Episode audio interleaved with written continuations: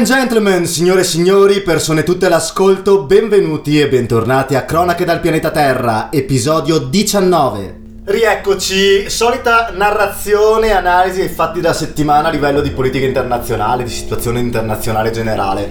Eh, Omicron. Omicron è la nuova variante, così è stata definita dall'OMS, generalmente nota anche come variante sudafricana quindi, nuova variante, eh, terrore diffuso su scala globale. L'Europa è totalmente sotto scacco, come abbiamo detto settimana scorsa essenzialmente, vi sono i paesi dell'Europa centrale e dell'Europa orientale che stanno vivendo una situazione drammatica, sembra di essere tornati indietro almeno di un anno. In Asia, in Asia, si chiude, eh, si chiude e continuano a chiudere, nel senso che abbiamo Giappone e Cina che vivono essenzialmente isolati dal resto del mondo da oramai un anno e mezzo, quasi due anni, la Cina pare di essere tornata all'epoca dell'impero Ming e il Giappone all'epoca dell'impero Tokugawa o impero Edo, che dir si voglia, e, ehm, e anche l'India insomma seleziona i voli e le entrate nel proprio paese. In tutto ciò abbiamo un caso da segnalare, quello della Corea del Sud che è sempre stata considerata insieme a Taiwan uno dei principali paesi nella lotta al Covid, nell'utilizzo anche delle nuove tecnologie. Ecco, la Corea del Sud è nella merda, nel senso che ehm, stanno registrando proprio in questi giorni il più alto numero di casi e più alto numero di morti. Virgola, eh, oltre all'Asia, oltre all'Europa abbiamo gli Stati Uniti che non sanno più che pesci prendere perché insomma Fauci o Fauci all'italiana mh, mm, sta continuando a dire dire agli americani guardate, seguite le, le, le, indicazioni del governo, vaccinatevi, tenete il distanziamento e quant'altro, però negli Stati Uniti comunque la situazione è che eh, gli stati repubblicani remano contro diciamo, le linee guida che eh, provengono da Washington e dalla Casa Bianca. Ciononostante la nota ilare proviene dall'OMS, nel senso che l'epidemiologia internazionale ha deciso a pie pari di saltare la lettera XI, la lettera greca XI, ehm, dal conto delle varianti del Covid, del coronavirus, passando direttamente a Omicron. Solamente questo, solamente per non associare la variante del coronavirus al presidente cinese Xi, che poi una si pronuncia Xi e l'altra si pronuncia Xi, eh, non ce ne frega assolutamente un cazzo e probabilmente manco a quelli dell'OMS. Ehm, parlavo di Cina prima nell'introduzione, eh, una Cina, parole della Peking University, che avrebbe all'incirca 600.000 casi al giorno se non ci fossero le vaccinazioni e se il paese non fosse chiuso, se non ci fossero tutte queste restrizioni sulle circolazioni e sui viaggi. Comunque sta di fatto che si sa ancora poco di questa variante, non si sa ancora eh, quale sia l'efficacia dei vaccini su questa mutazione, non si sa assolutamente nulla. Eh, Pfizer e Moderna si sono dette pronte per resistere in qualche modo all'interno dei loro laboratori a ogni mutazione della, della proteina spike e del virus, si sono dette insomma pronte a lavorare per um, far uscire sul mercato altri vaccini. Io chiaramente di scienza non ne so nulla, riporto, ma un punto mi viene da sottolineare sottolineare. Scusate eh, se ehm, sono qui a ripetere cose dette e stradette, ma finché, ma finché non iniziamo noi, diciamo del primo mondo, passatemi questo termine orribile, a regalare i vaccini al cosiddetto terzo mondo, non andremo da nessuna parte, non andremo da nessuna parte. Intanto comunque l'EMA eh, si sta preoccupando, come detto all'inizio, all'inizio di puntata, l'Europa ehm, è in difficoltà e certi paesi stanno iniziando a utilizzare delle, diciamo, delle soluzioni draconiane. Allora, eh, l'Austria eh, sta discutendo sul introdurre qualcosa come 7200 euro di multa contro eh, coloro che non decideranno di vaccinarsi da da febbraio e um, qui Internossi in realtà da questo pulpito mm, mi sembra di essere un prete che ripete la stessa omelia da mesi però lo dico basta Green Pass obbligazione vaccinale. Punto. La vaccinazione obbligatoria è l'unica strada per risolvere o meglio dire tamponare la situazione del coronavirus in Europa. E, um, è sicurezza sanitaria è sicurezza pubblica è sicurezza sociale quindi gli stati intraprendano questa scelta e basta Green Pass basta rotture di coglioni, se i recidivi, se coloro che si sentono di essere contrari a questo vaccino per partito preso perché credono al grande controllo uh, dei Rothschild, sti cazzi pagano la multa danno soldi alle casse dello Stato e chi si è visto si è visto, punto. Comunque tornando al Green Pass, parlando di Green Pass europei, in Svizzera c'è stato un referendum per l'introduzione del Green Pass che ha preso il 62% di voti ehm, favorevoli, quindi gli svizzeri introdurranno un Green Pass all'italiana. Allora, notiziola sempre riguardante il coronavirus. Ricordate il presidente della Repubblica Ceca Zeman, socialista, che eh, durante le elezioni mh, mm, per il Parlamento ceco stette male a causa di problemi allo stomaco. Ecco, eh, Zeman eh, non sta ancora bene e anzi ha preso persino il coronavirus. E l'altro giorno c'è stata la nomina da parte di Zeman del nuovo premier eh, ceco, il nuovo premier ceco Peter Fiala del centrodestra euroscettico. Cosa è successo? Che Zeman ha nominato Peter Fiala Um, e um, c'era chiaramente del distanziamento fra di loro, però Peter, eh, Zeman era all'interno di una teca, cioè proprio una teca, proprio del vetro, una scatola di vetro ehm, una situazione, una scena veramente trash a livelli apicali. Comunque speriamo che il buon Zeman, buono o cattivo, insomma non siamo qua a dar giudizi, recuperi. E chiudiamo la questione coronavirus così. Ricordate la, prima di parlare di altri, insomma di temi mh, politici più interessanti dal mio punto di vista. Ehm, ricordate che mesi or sono si parlò all'interno di queste cronache di diplomazia vaccinale, ovvero sia della lotta quasi che vera fra Cina, Stati Uniti ed Europa nella distribuzione dei vaccini vaccini e una Cina che comunque stava elargendo i propri vaccini in Africa, in sud-est asiatico, nei paesi dell'est Europa e in Sud America. Ecco, um, ancora una volta, once again, diplomazia vaccinale, eh, Xi Jinping ha dichiarato di aver donato un miliardo di vaccini cinesi ai paesi africani. E quindi torniamo al discorso di prima. Quando ci decideremo a distribuire questi vaccini a tutto il globo, se non siamo convinti eh, di voler, diciamo, liberalizzare i brevetti, un'opinione controversa, però non siamo convinti di questo, eh, dal mio punto di vista si potrebbe fare, posso capire il punto di vista di altre persone che dicono che il brevetto comunque garantisce sicurezza dietro la ricerca e dietro il, um, il, lavoro che c'è per lo sviluppo di un farmaco, però sti cazzi non vogliamo liberalizzare i brevetti, ma almeno donate sti cazzo di vaccini, altrimenti questo virus non ce lo toglieremo mai, mai più. Allora, parlando di narrazioni europee, partirei con la questione del conflitto freddo che v'è fra Ucraina e Russia. Allora, ancora settimana scorsa parlai del fatto che Anthony Blinken, segretario di Stato statunitense, che l'intelligence USA e l'intelligence del Regno Unito dicono che i russi stiano muovendo centinaia di migliaia di truppe lungo il confine orientale ucraino, ovvero sia nel Donbass. E, uh, questa posizione è uh, ribadita anche dal, con forza dal presidente ucraino Volodymyr uh, Zelensky, uh, da non confondere con il centrocampista della um, società sportiva Napoli Zielinski, scusate. Comunque Zelensky parla di colpo di Stato russo pronto ad accadere e non fornisce alcun tipo di motivazione, accusando um, di essere il principale cospiratore dietro questo, di, dietro questo colpo di Stato il, pre- il, presidente dello Shakhtar Donetsk, squadra di calcio, scusate io non lo faccio apposta però sono queste le notizie, calcio anche qui. Presidente dello Shakhtar Donetsk, uh, Rinat Akhmedov, chi è costui? È essenzialmente un oligarca ehm, che odia pesantemente eh, Zelensky, ehm, è l'uomo più ricco di Ucraina e sta cercando in tutti i modi di opporsi al, al governo di eh, Zelensky, perché Zelensky essenzialmente è stato eletto ehm, per volontà popolare sia per contrastare il eh, potere degli oligarchi in, Rus- in, in Ucraina, sia essenzialmente per estromettere tutte quelle persone molto vicine alla Russia all'interno dello Stato ucraino. Uh, ma tant'è, io ritengo che Ucraina e Russia al momento abbiano diciamo delle situazioni um, molto più importanti da gestire, ovvero sia quelle del Covid, quindi ritengo um, questa, um, diciamo, questa posizione statunitense, Ucraina e del Regno Unito una sesquipedale cazzata. Comunque uh, il nostro uh, mullet preferito del pianeta Terra, ovvero sia il mitico uh, Dmitry Peskov, mitico semplicemente per quel taglio di capelli orribile che si ritrova, un cognome Peskov, una garanzia.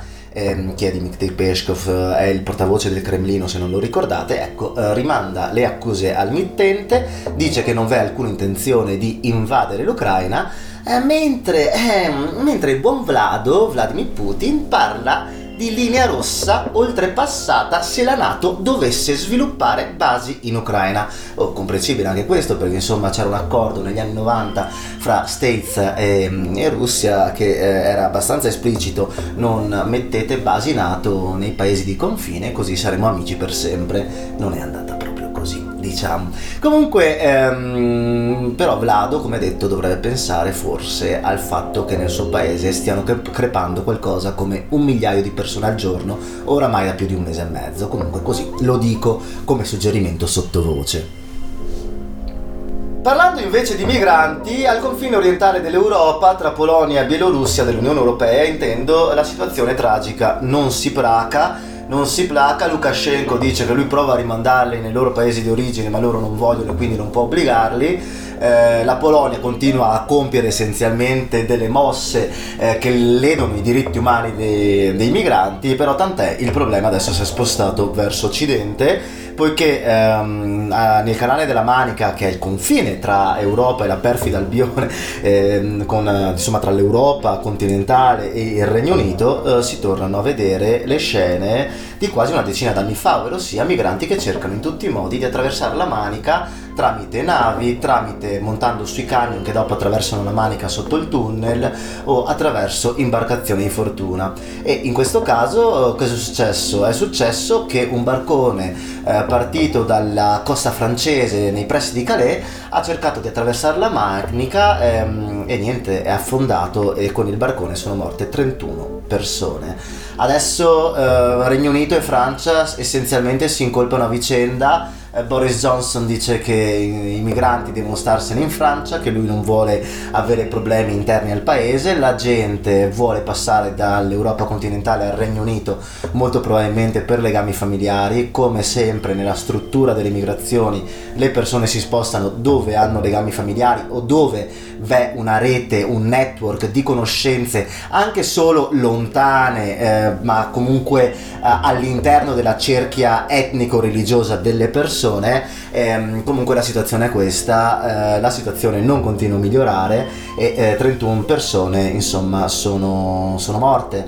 Adesso l'Unione Europea ha rilanciato Frontex per pattugliare il confine marittimo fra eh, Unione Europea e Regno Unito. Frontex cercherà di salvare chi è da salvare o comunque di impedire che le persone partano dalle coste francesi in direzione Regno Unito eh, però come al solito ci troviamo a dire sempre le stesse cose, ovvero sia che i metodi per dare ehm, delle risposte a un problema umanitario da parte dell'Europa sono efficaci essenzialmente, passatemi questo paragone, come Matteo Salvini senza Luca Cocomorisi, cioè stessa identica cosa, porca puttana, zero efficacia, ehm, però non continuiamo sempre su questa solita litania del fastidio che provo verso Bruxelles e verso gli Stati membri dell'Unione Europea nell'incapacità di dialogo per trovare delle soluzioni.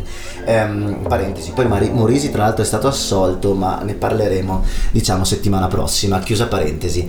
Ehm, la cosa che mi dà fastidio, poi chiudiamo la questione immigrazione, è che eh, tutta questa retorica di merda che va dietro l'invasione ehm, è ovvio che nasce e viene cavalcata dalla destra, perché se noi lasciamo decine di migliaia di persone nei campi profughi in Bielorussia, in Bosnia, in Turchia, in Libia, è ovvio che gliela serviamo sul piatto d'argento, cazzo. È ovvio che mm, quelli che vogliono aizzare i penultimi contro gli ultimi utilizzino queste narrative, porca puttana.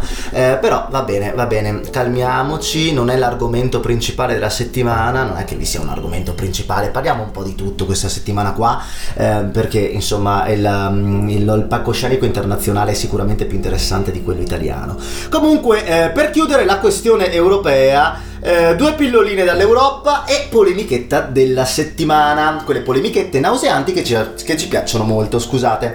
Allora, non ho parlato eh, nelle puntate scorse, proprio mm, Michel dimentico, non ho parlato dell'elezione interna al Parlamento svedese della nuova premier Magdalena Andersson, una socialdemocratica svedese.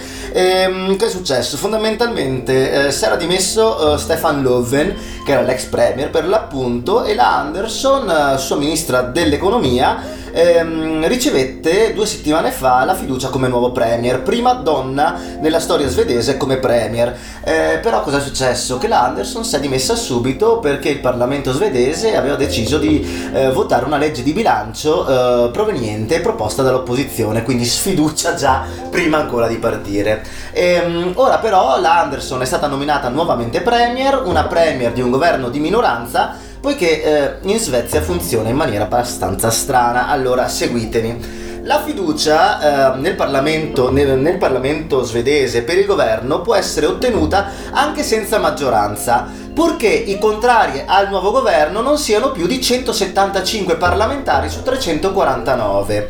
Sto giro, eh, contrari erano 171, astenuti 75, la Anderson governerà con un governo per l'appunto di minoranza con l'obiettivo essenzialmente di trascinare il paese fino alle elezioni eh, del 2022. Altra pillola, altra pillola, ricordate ehm, di Eric Zemmour, il giornalista francese di destra, ebreo, di origine algerina, iperconservatore, euroscettico, anti-immigrazione, Eric Zemmour. Ne parlai qualche puntata or sono dicendo che poteva essere il nome, il nome nuovo eh, come candidato della destra in Francia, non come sostituto di Le Pen, ma eh, parallelo avversario di Le Pen. Ecco, Eric Zemmour si è candidato Dopo mesi, eh, diciamo, di indiscrezioni ha annunciato la sua candidatura ufficiale all'Eliseo con un video, ve lo consiglio, orribile, alquanto orribile, ma pieno, veramente pieno di grandor francese, in cui si parla di salvare la Francia, di tornare a De Gaulle, di tornare a Napoleone, di un paese che deve risorgere dalle sue cazzo di ceneri, dalla decadenza morale e sociale che v'è presente oltre Alpe. Ehm, comunque, eh, ve lo dico, proprio metto là i miei due cents, eh, magari faccio una gaffa enorme, però mh, lo spauracchio di una destra come presi- di una destra eh, lepeniana o di una destra zemuriana all'Eliseo non v'è. Perché? Perché è ampiamente probabile che eh, si vedrà nuovamente al trono laico di Francia Emmanuel Macron, ehm, che a me non è che stia poi particolarmente simpatico, nel senso, ma di certo è meglio rispetto a una Le Pen molto ondivaga per dire sul collaborazionismo francese durante la seconda guerra mondiale, comunque con posizioni euroscettiche, anti-immigrazione, ehm, insomma una persona di estrema destra e ehm, un, uh, uno Zemmour che è un conservatore laico con idee che sono totalmente diverse dalle mie. Macron sarà un liberalone, però meglio lui degli altri. Macron è dato al 25%, la Le Pen al 20%, Zemmour al 14%,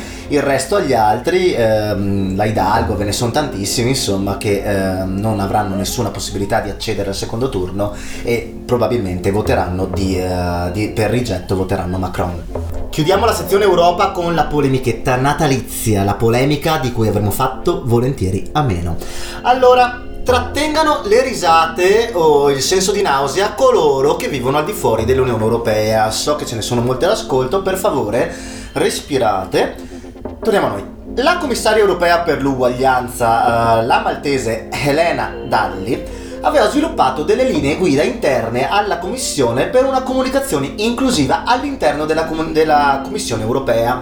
32 paginette eh, pubblicate ancora a ottobre con l'intento essenzialmente di mostrare la diversità socioculturale europea che insomma va oltre la provenienza etnica, religiosa, ehm, ci supera insomma quelle differenze che sono eh, interne alla sfera eh, privata degli individui, per cercare di evitare in questo modo discriminazioni o portare avanti pregiudizi o stereotipi negativi. Bon, molto molto semplice.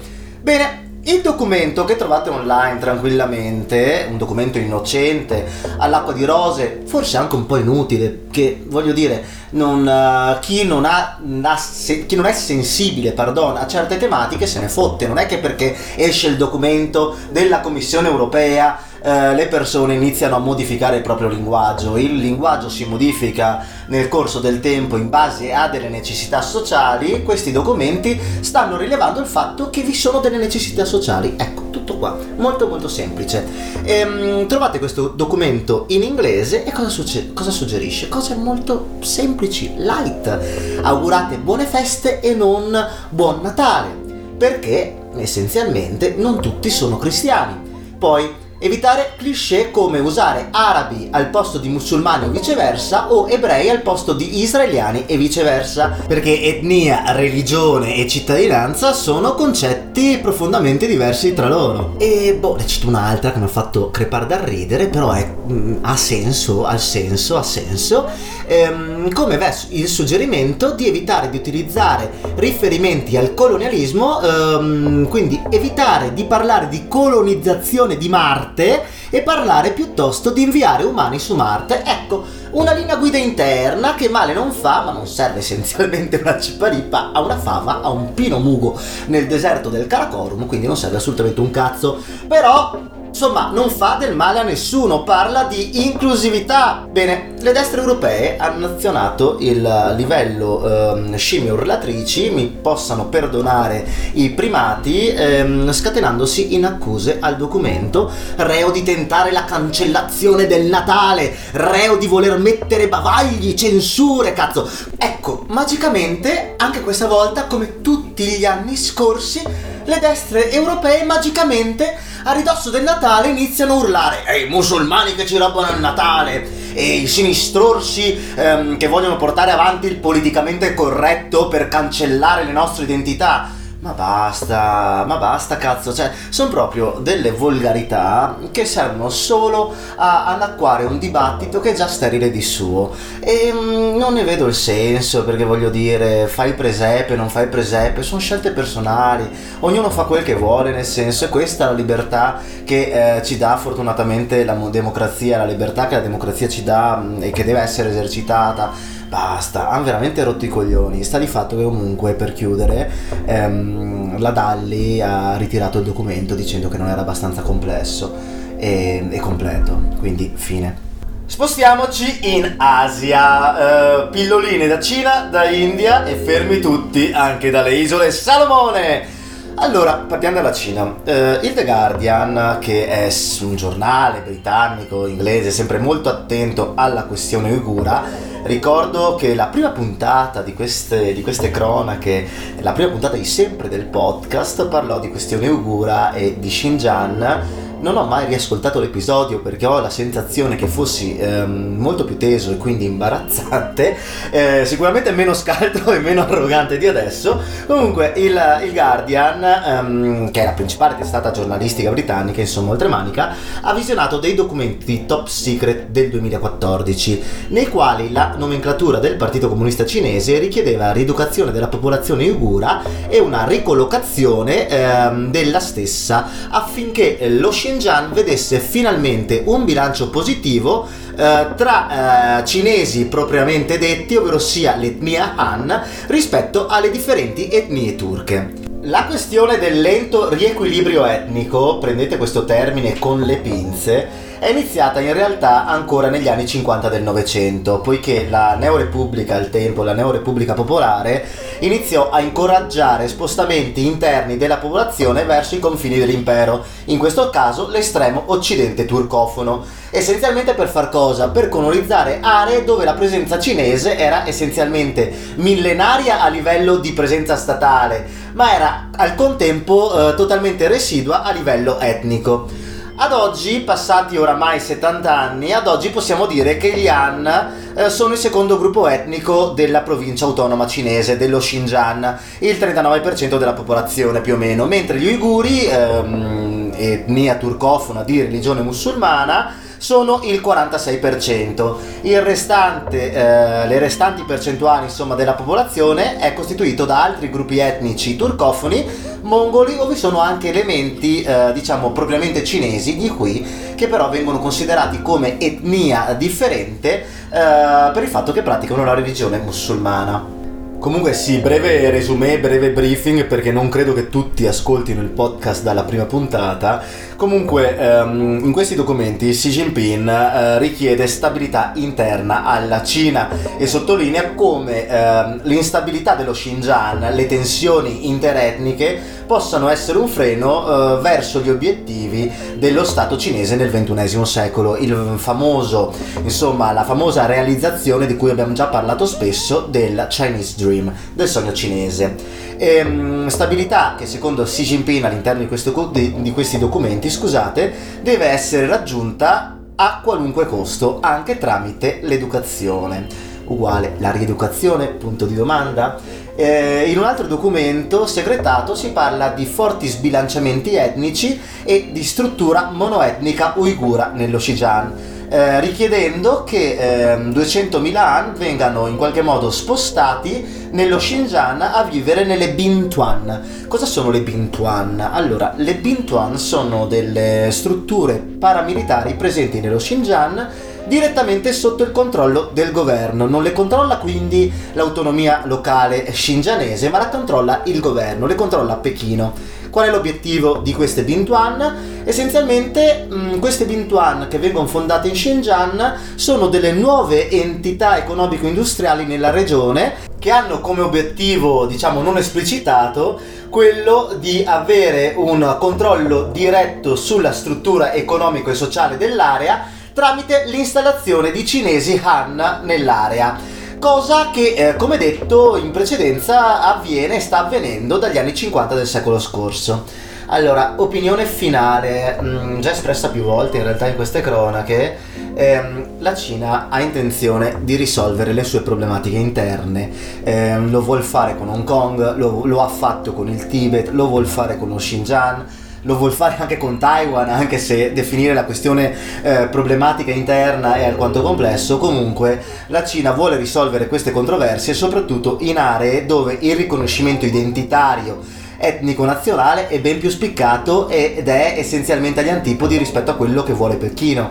Ergo non ho alcun dubbio sul fatto che da Pechino si cerchi in ogni modo di decomporre eh, la forma di vicinanza della popolazione uigura a elementi considerati in qualche modo destabilizzanti da parte di Pechino, come possono essere la religione o il sentimento etnico-identitario. Ehm, ergo i campi di rieducazione esistono, anche perché vi sono testimonianze e i metodi diciamo repressivi cinesi insomma eh, si conoscono, non sono una novità. La Cina è uno stato draconiano che vive di censura e di rieducazione, quindi nessun tipo di novità. Però, però, però, al tempo stesso, quando sentite parlare di genocidio, quando sentite parlare di pulizia etnica, state allerta e dubitate sempre delle fonti perché molto spesso um, gli organismi anche di uiguri al di fuori della Cina, giustamente da un lato, ma organismi anche magari molto vicini a quelli che sono i think tank eh, statunitensi, eh, spingono con l'acceleratore per creare comunque propaganda anticinese. Sapete come la penso io sulla Cina, un popolo che insomma io adoro, ci ho vissuto, però è abbastanza lontano dai miei valori, dal mio modus operandi, dal mio modo di pensare la politica, la civiltà e la società. Però ecco, ehm, quando sentite notizie provenienti essenzialmente da Cina, Nord Corea, così, prendete il tutto sempre con le pinze. Vi faccio un esempio che eh, non era nemmeno in scaletta, però mm, insomma parliamone. Uh, settimana scorsa uh, Radio Free Asia, che è una, un giornale online, una radio molto vicina all'universo statunitense, fortemente critica con tutto il, um, il comunismo asiatico, ecco, ha uh, dichiarato che un cittadino nordcoreano è rientrato in Nord Corea con una chiavetta USB contenente eh, gli episodi di Squid Game, che è quella nota serie eh, TV Netflix eh, di mm, fabbricazione sudcoreana. E Radio Fireja ha detto che questo ragazzo è stato beccato e che è stato ammazzato. Non è vero niente, non è vero assolutamente niente, non vi sono fonti che verificano questa notizia, è una notizia di propaganda da parte per l'appunto di Radio Free Asia e, e quindi questo è un esempio semplice di come certe volte le notizie vengano pilotate per creare narrazione comunque per sfruttare la propaganda in opposizione a un paese avversario.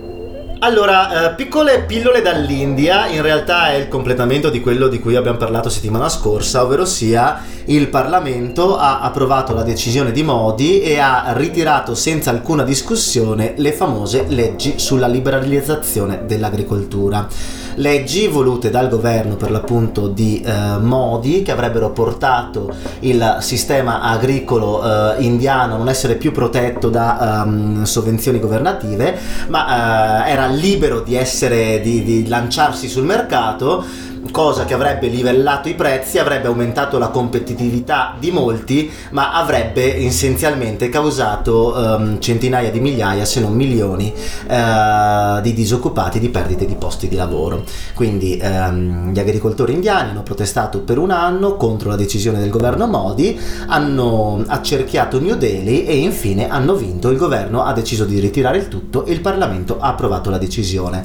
Um, tuttavia il Congresso nazionale indiano, che al momento è il partito, il principale partito di opposizione, è contrario perché vorrebbe discutere comunque delle motivazioni che verranno dietro um, questo ritiro, che vi sono dietro questo ritiro, um, poiché soprattutto il Premier Modi aveva parlato per mesi e mesi e mesi come queste leggi uh, per liberalizzare uh, l'agricoltura avrebbero apportato essenzialmente solo benefici al sistema, um, al sistema agricolo indiano. Ho parlato di Congresso nazionale indiano, di India non si parla molto spesso all'interno di questo podcast, comunque eh, Congresso Nazionale Indiano è il principale partito di opposizione per l'appunto ed è eh, un partito che ha essenzialmente governato l'India dalla nascita e dall'indipendenza dell'India come Stato, l'indipendenza dell'India dall'impero britannico. E è un partito storicamente pigliatutto, eh, vicino al laicismo liberale mm, ed è guidato storicamente dalla famiglia eh, Nehru Gandhi. Eh, ancora oggi i leader infatti sono eh, Raul Gandhi e la madre di Raul, Sonia Gandhi. Um, gossip storico, uh, ricolleghiamo le carte.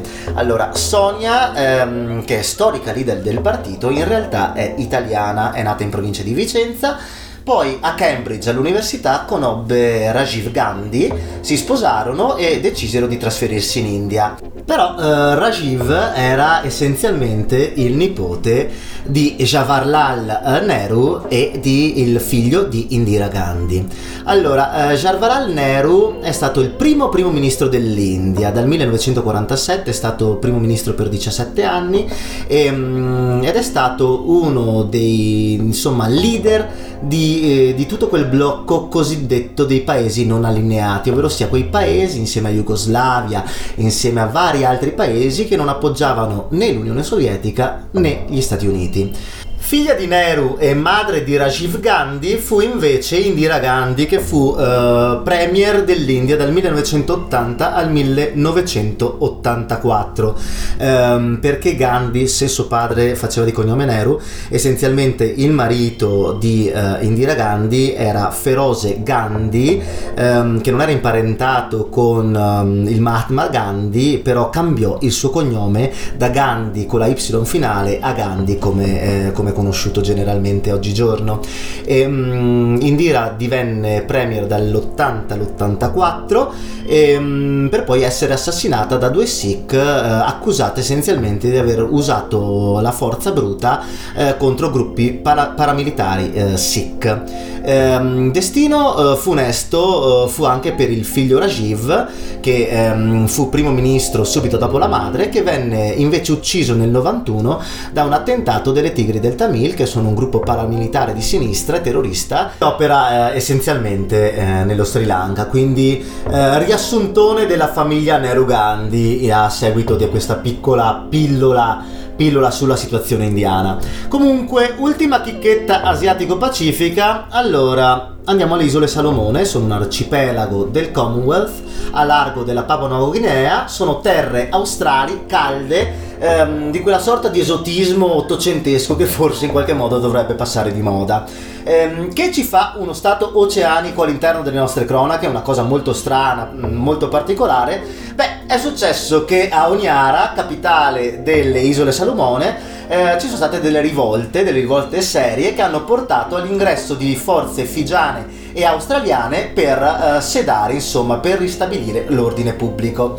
Eh, che diavolo è successo? Allora, l'isola sta soffrendo economicamente a causa, insomma, della contingenza globale e parte della popolazione è scesa in strada accusando il governo di corruzione, ma soprattutto di svendita del paese agli stranieri, alle forze straniere. E um, chi sono questi stranieri? i cinesi chiaramente. E, ehm, la popolazione cosa ha fatto? La popolazione impazzita totalmente, ha dato l'assalto, l'assalto al Parlamento, ha tentato di dar fuoco alla casa del primo ministro Sogavare, e, ehm, che eh, secondo la popolazione insomma era reo di aver disconosciuto Taiwan e aver firmato degli accordi speciali con la Cina. Praticamente le isole Salomone erano tra i pochi stati riconosciuti al mondo che eh, avevano delle relazioni ufficiali con Taiwan.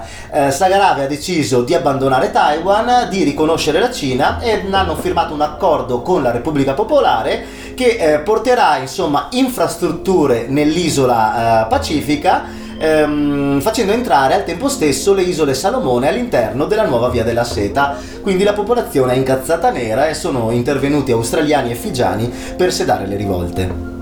Dai, chiudiamo, chiudiamo, le nostre cronache con due pillole dal, dal Centro America. Allora, partiamo dalle Barbados.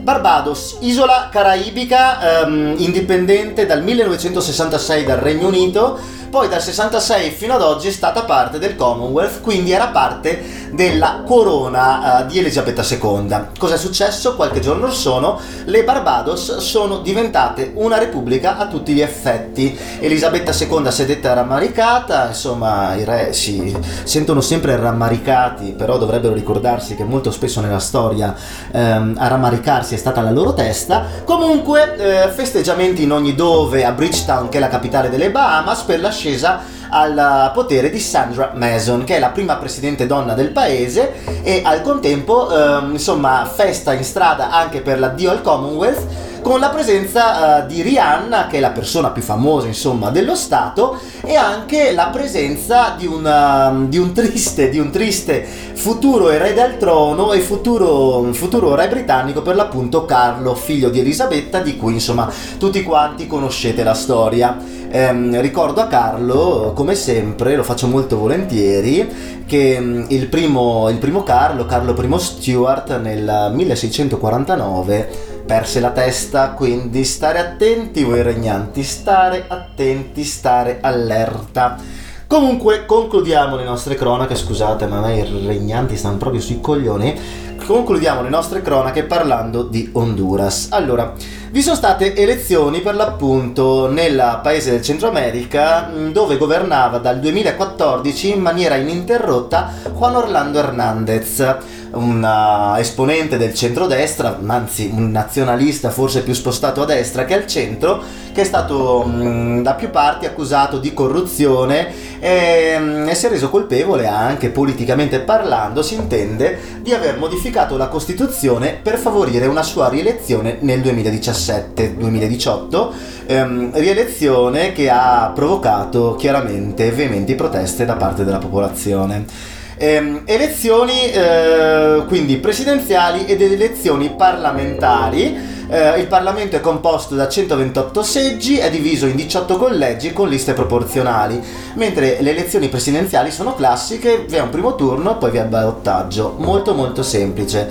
Allora, mh, mm, tre nomi così, mh, mm, parlando dei mh, candidati presidenti, senza andare a snocciolare quelli meno interessanti.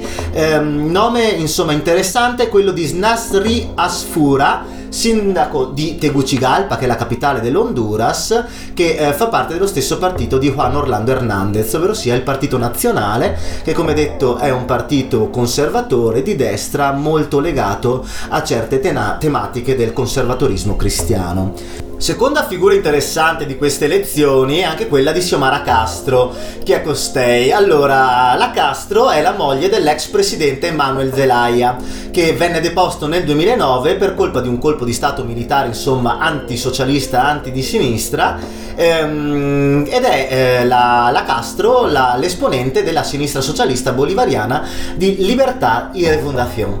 Ehm, si è candidata essenzialmente per ampliare i programmi in difesa eh, dei poveri, cercando di mantenere però eh, delle relazioni buone con tutto il mondo dell'imprenditoria. Mentre terzo candidato, um, degno di nota, è Yanni Rosenthal, un businessman già arrestato negli Stati Uniti essenzialmente per cosette da niente come riciclaggio di denaro sporco, um, di soldi e proventi eh, per l'appunto legati al mondo della droga che è un membro del Partito Liberale. Poi insomma vi sono stati candidati minori, ma andiamo al punto. Chi è che ha vinto? Anche qui, come è successo in Cile, ha vinto la sinistra, ha vinto Xiomara Castro, prima donna presidente nella storia del paese, che al momento insomma stanno ancora contando il tutto, però ha preso sicuramente più del 50%. Se il voto eh, presidenziale è certo, è dato per certo, incerto è invece il risultato per l'elezione di 128 membri del Parlamento, poiché a giorni dal voto si parla di riconteggi, irregolarità, caos generale, comune, standard presente all'interno di democrazie non ben strutturate. Vi terrò aggiornati. Siamo giunti alla conclusione di questa puntata sugli esteri, quindi grazie navigatori del, di questo globo terraqueo. Come sempre, brodo primordiale di Luca Digi dalla Gasperina, che trovate su Instagram come digibagigi. Ehm, parole, opere o missioni del sottoscritto Michel Bortoluz. Le pagine del progetto sono Cronache dal pianeta Terra su Instagram e Pillole dal pianeta Terra su Facebook. Trovate il podcast in tutte le app principali per ascoltare i podcast Spotify, Apple Podcast e così via. Ehm, ci sentiamo settimana prossima con la puntata Italia, con la puntata Esteri e chiudiamo con il nostro classico balcanico Aide!